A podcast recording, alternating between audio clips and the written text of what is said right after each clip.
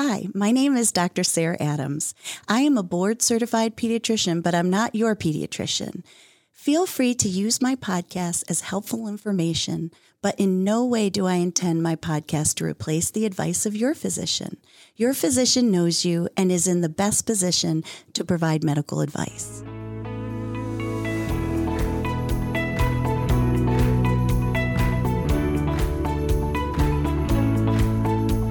Hello, and welcome to Growing Up with Dr. Sarah. As I record this podcast, it's with a very heavy heart and a deep concern for Israeli and Palestinian children and families who are suffering immeasurable loss and hardship right now. I believe every child deserves joy, safety, and a life free of violence and trauma. As the American Academy of Pediatrics states in their own policy statement, the effects of armed conflict on children lays out that children are often the ones to suffer in the most, the most in these armed conflicts. And the AAP states that the acute and chronic effects of armed conflict on child health and well being are among the greatest children's rights violation of the 21st century. So, as a parent, we owe it to ourselves as well as our children. We want to we want to be there for them.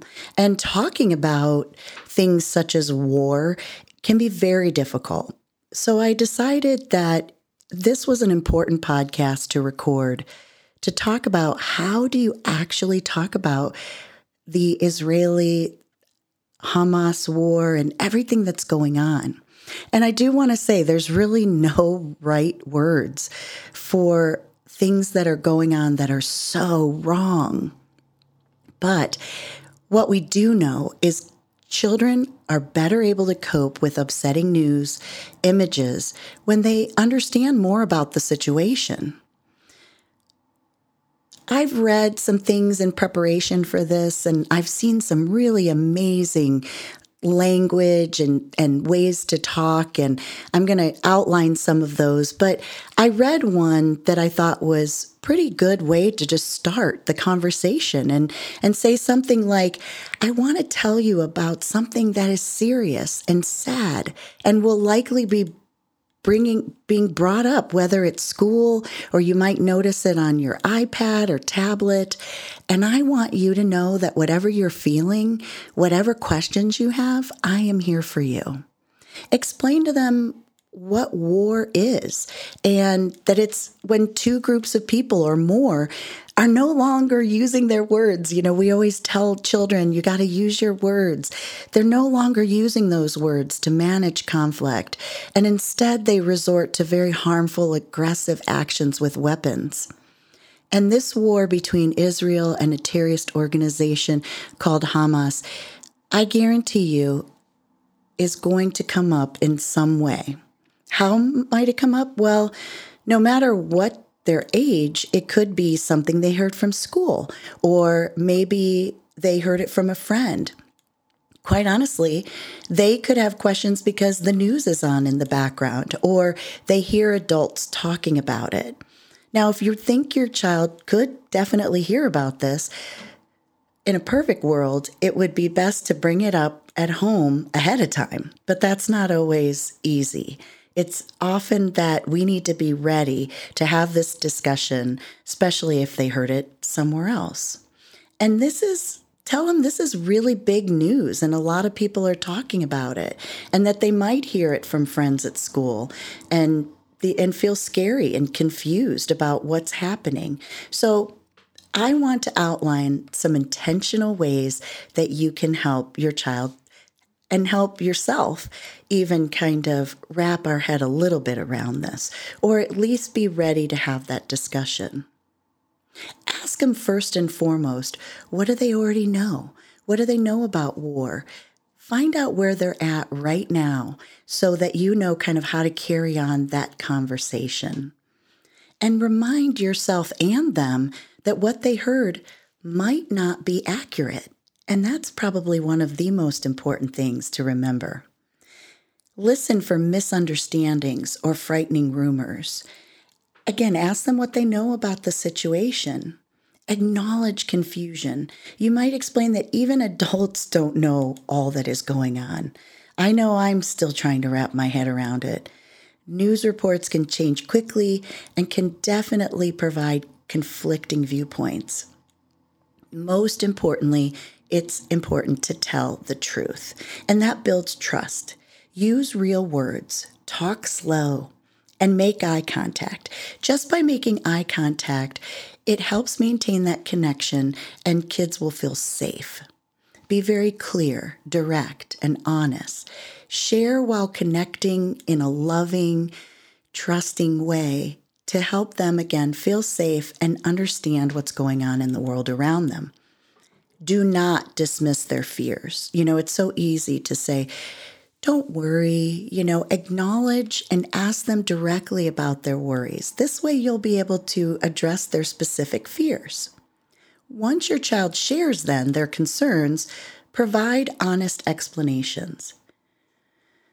Correct misunderstandings and misinformation. And, and if you don't know, then tell them. Don't be afraid to say, you know what, that's a great question.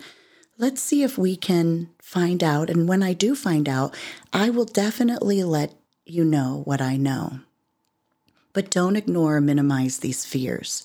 Help your child identify ways to cope with this anxiety, this sadness, or fears, rather than pretend that they don't or shouldn't exist. And then when it when questions do come up, tell them like I mentioned that the question that those are really important questions and that we have a lot of questions too.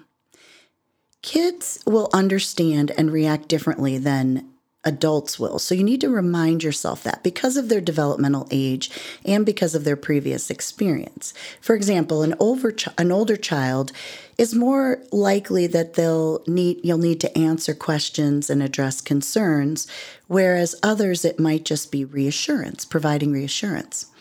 Begin with providing, though, in either case, very basic information that's simple and direct. Then ask if they have questions. Take cues from what they say to decide how much more information to share and point out the fact that in the United States and elsewhere, people are working to help families directly impacted by the war to keep us all safe.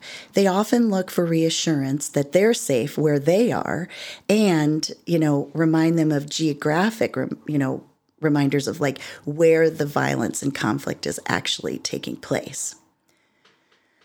One of the things that concerns me the most is that it's very difficult in many situations because of social media to avoid exposure to graphic images and repetitive media coverage. In fact, I would go as far to say that there are those out there who are targeting children. So, I recommend that you limit exposure to media coverage and discussion in social media. The American Academy of Pediatrics really encourages parents, teachers, child care providers, and others who work closely with children to filter out this information about the events and present it in a way that your child can understand it so that they can adjust to and handle it in a healthy way. Keep young children away from repetitive graphic images and sounds that appear on television, radio, social media, and internet. You know, sometimes I always say that kids might not seem like they're listening or watching or paying attention, but believe me, they are. Too much exposure can be so overwhelming for anyone, let alone children, and it makes it difficult to understand what really is happening and to be able to process and, re- and with our related feelings, you know. So it's helpful to for children to know enough so that they understand what happened, but they do not need to be exposed to graphic images and massive amounts of information that's continuous and repetitive like some of the media coverage is. I know it definitely brings me down. You know, I like to be informed, there's no doubt, but at the same time, you know, pay attention to how you feel when you're watching the news. It's so important. And I'll say this again at the end of the podcast that we take care of ourselves as family members too, so that we can be there for our children. The interviews of people injured in war with families and friends who've died and were abduct- abductive. I mean, I'm getting chills just saying it. It is just unsettling. And so maybe consider this time an opportunity to, to take some time off from media. Turn off the TV, the computers, the phones. Come together as a family and a community to support each other. Every child processes things differently, and I want you to recognize that some children are going to be at greater risk of distress. So let me let me outline that. And what I mean is that some children will feel greater emotional impact from these events than others. So we need to keep that in mind when we're trying to help them cope. For children with family or friends directly affected, of course, by this war, it'll feel extremely personal. They will identify more closely with the stress and losses experienced. Children and families who feel strong ties due to shared religious affiliations may also feel and probably do very connected. And without direct connections, they may also feel the increased risk of, of being troubled by these reactions. Another is like children who live in communities with high rates of violence. They may become more concerned, even more than about their own physical safety. And those who are part of communities in the United States that have experienced racial or ethnic discrimination may feel more distress and definitely anger when hearing about the acts of aggression and bias. Another are children who've experienced poverty or food insecurity may feel anxious hearing stories of families with limited food or money for basic necessities. And stories from the war may trigger children who themselves have survived a war or other trauma or whose family has experienced refugee status. Children who have had challenges like these and many others will have some anxiety or depression and are likely to benefit from additional support. Common questions are going to come up. And I want you to realize that they're likely to ask a lot of questions, whether they're a small child or a teen, a teen, and especially in this time of crisis and upheaval. So again, choose answers that provide honest information and helpful reassurance. So let me give you some examples. Um, could I have done anything to prevent this? You know, we all kind of feel some sense of responsibility for sure, thinking, what can I do? And what what is it that I may have done? You know, kids feel helpless and really do wish they could have changed what happened. Let them know this is a common reaction for them to feel. And we wish we all could do something or could do something to help reassure them that our country is doing all that it can to respond effectively and keep us safe, and suggest steps that can help those affected, like maybe write letters, say prayers, raise funds. Those are some examples. When they feel like, what can I do? To help, those are wonderful ways to get involved and do something that, in a very unsettling situation, is even just going to make a small difference. Encourage children to work in their own communities to promote safety, tolerance, and acceptance. I know some kids may ask, Is this going to change my life? You know, children and teens very likely are going to be concerned about themselves. When there's a crisis, they may be very concerned that this is somehow going to affect them personally. And don't be surprised if they act immaturely. Sometimes they may come off seem seeming selfish or uncaring or they might see an adult as being selfish and uncaring about what's going on. And it's not unusual to expect children to also think more about themselves and their time, you know, what's going on. That's very that's that's very common and it's okay. Once they feel reassured and that they're being listened to and that their needs are being met, they are more likely to be able to start to think about the needs of others. So, getting back to kind of like what are some ways to help? Well, once they start to feel like they actually, in some ways, understand what's going on, you know, they might do things, you know, what are some things they can help in this like violence and, you know, try to be as positive as you can. You know, first talk about taking care of themselves. tell, you know, making sure that they tell you when they're upset or worried and be honest and open. Again, help others in the community, their friends, their classmates, their teachers, and other adults. They can think about how, how, along with others, they might be able to do something to help the victims and survivors of the war. Or even some of the communities, as I mentioned earlier in the podcast, that may be affected by this here in our own US in our own communities and um, even see what other charitable organizations as a family or a school project that they can start. These are just some ideas. Sometimes when we just brainstorm things as a family, it really does help just bring to bring you know families together communities organizations together. And like i mentioned even a small thing can really go a long way. I know I've mentioned a lot of things, but I want you to realize too that you don't have to be perfect in what you say. They often will you know trust and listen. And if they know that that you are really listening to their their questions and accepting their feelings and being for them that is the most important thing so you don't always have to feel like you're doing it right but if children feel seen and heard and safe Wow, that goes a long way. So don't worry about saying the perfect thing. There are no answers that will make everything okay. Just listen to their thoughts and their concerns and answer questions simply, directly, and honestly. And provide reassurance and support. I know I'm saying this over and over, but it just bears repeating because they hear the horrors of the war. And news is so readily available. These images are just unbelievable. And what we can do to keep our children away from this and and uh, avoid it is is is really going to be important. But being silent about war won't protect our children from what's happening.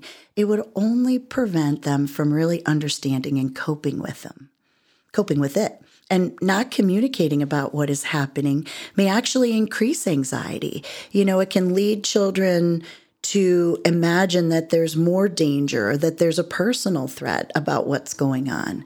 No matter what, war is distressing and children will feel upset.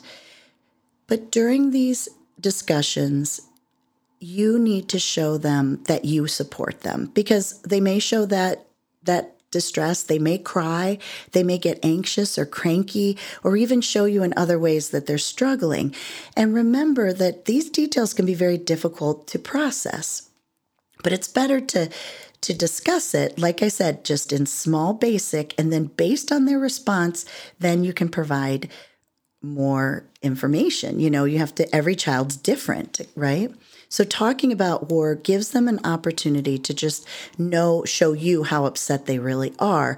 And this first step in coping with their feelings and adjusting to this new understanding of what's going on in the world is so important pause the conversations periodically so that you can provide support, comfort as they start to process it.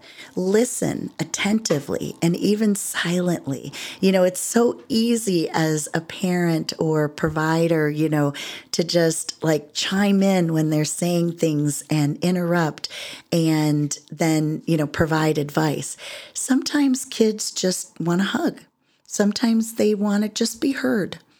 And sometimes they actually want help. So our job is to kind of sift out those things. Do they just need a hug? Do they just need to be heard? Or do they really want some significant help? If children realize that it's okay to show you that they're upset, they will try not to hide their feelings. Otherwise, they're going to be they're going to just deal with their emotions alone. And don't be afraid to share your own feelings. Try to model in positive ways how you're coping with this. Some kids don't want to talk about it, and that's not surprising. You know, when a major world crisis like this occurs, bringing up a topic like this, even in the quite the, the young, really young kids can can be difficult. And I mean that's the whole reason why I'm having the podcast, right? But it is important but realize that if they tell you they don't want to or need to discuss it, it's generally a good idea not to force this talk with them, but keep the door open so that they can come back and discuss it later. Let them know you're available when they're ready. Let them choose the time. So children, you know, as as war evokes, like I mentioned, they're going to have questions and feelings, and you don't need to cover the topic in just one conversation. Recognize that there's going to be one conversation, the first, and then multiple conversations that you're going to have over time. And do not be afraid to seek support if your child needs it. You know, when a war like this result, results in so much death and destruction and oh my goodness, it's natural to be upset. But if your child continues to be upset for several days or have persistent nightmares, seem unable to cope with the fears, trouble in school, I always say, whatever, if it's starting to affect their function at school, at home, with their friends, it is very important to speak to somebody outside of the family for advice, like a like your pediatrician. So, how do we know? Like I said, some of them will actually say, Yeah, I'm not doing well with this. And some, you might see some signs that they're having difficulty adjusting, like sleep problems. So, watch for trouble falling asleep or staying asleep, or even difficulty waking, nightmares, or other dis- sleep disturbances. They may have physical complaints. They might say, I'm really tired, or getting lots of headaches, or stomach aches, or generally just not feeling good. You may see a change in behavior. You might notice that they're eating too much, or maybe not eating enough. And then look for signs for regressive behavior, like social or, or, like being aggressive and also regressive. You know, they might show social regression or acting more immature and becoming less patient, becoming demanding and irritable. A child who once separated easily from their parents may all of a sudden then become clingy. And children, uh, older children like teens, may begin or change current patterns of smoking or in tobacco, alcohol, vaping, and substance use. And then, of course, we're going to watch for emotional problems. Children might experience undue sadness, depression, anxiety, and fears, and they may not, most likely, won't even know why. So, those are the signs that basically your child may not be coping. And you may want to speak to your pediatrician. In fact, I highly recommend it. Maybe even talk to the teacher, or the school counselor, or mental health professional, or even a member of the clergy for advice. But remember, you don't need to wait until you think they need counseling. Get to the issue right away and take advantage of the support that you can offer whenever you think it might be helpful this was a difficult topic. It's difficult for me to talk about, but like I said, it's something that you know when i as i as an adult am watching and i sit and i reflect and think about what families might be going through not just in other in you know in the country in israel and and uh, gaza but in our own communities and so i want to remind you to be present and to have this ongoing dialogue no matter what their age, it's just small information, and based on how you know your child, you go from there. Keep family routines going as much as you can. Provide reassurance. Let them know that they are safe and that they can come to you with questions and not be afraid to feel their feelings. It is more important now than ever to take care of ourselves and our loved ones. The underlying message for a parent to convey is it's okay if things bother you. We are here to support each other. Much of the information that I shared today, I was able to gather from the resources through the American Academy of Pediatrics. I highly recommend looking at aap.org or healthychildren.org for more resources, for more scripted language on how to start these conversations and keep them going. You know, this is a growing time, and Dr. Sarah is here for you. And let's continue, as difficult as days can be, to grow up together. Thanks for listening to another episode of Growing Up with Dr. Sarah. If you enjoyed this episode and think the information shared here today could benefit someone else, take a screenshot of the episode and post to your Instagram story. Make sure you tag us at Growing Up with Dr. Sarah so we can spread the word about the show and continue to grow in our mission to support as many parents and families as possible. Hey, if you're interested in being a guest on the show or would like to suggest a topic, please visit www.growingupwithdrsarah.com slash contact. Thanks again for spending time with us today. Stay tuned for a brand new episode next week as we continue to grow up together.